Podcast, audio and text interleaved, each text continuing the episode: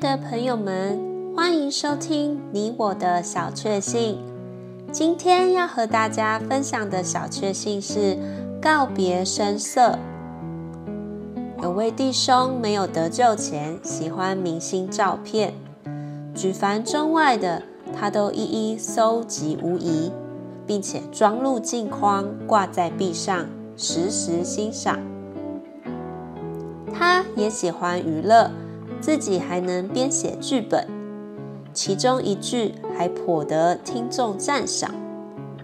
然而得救之后，他觉得这些乃是不讨神喜悦的事物，就把所有明星照片都从壁上取下，又把所编剧本全都找了出来，在教会的一次大焚烧时拿出焚烧。他并且做见证说，这些东西浪费他不少时间精力。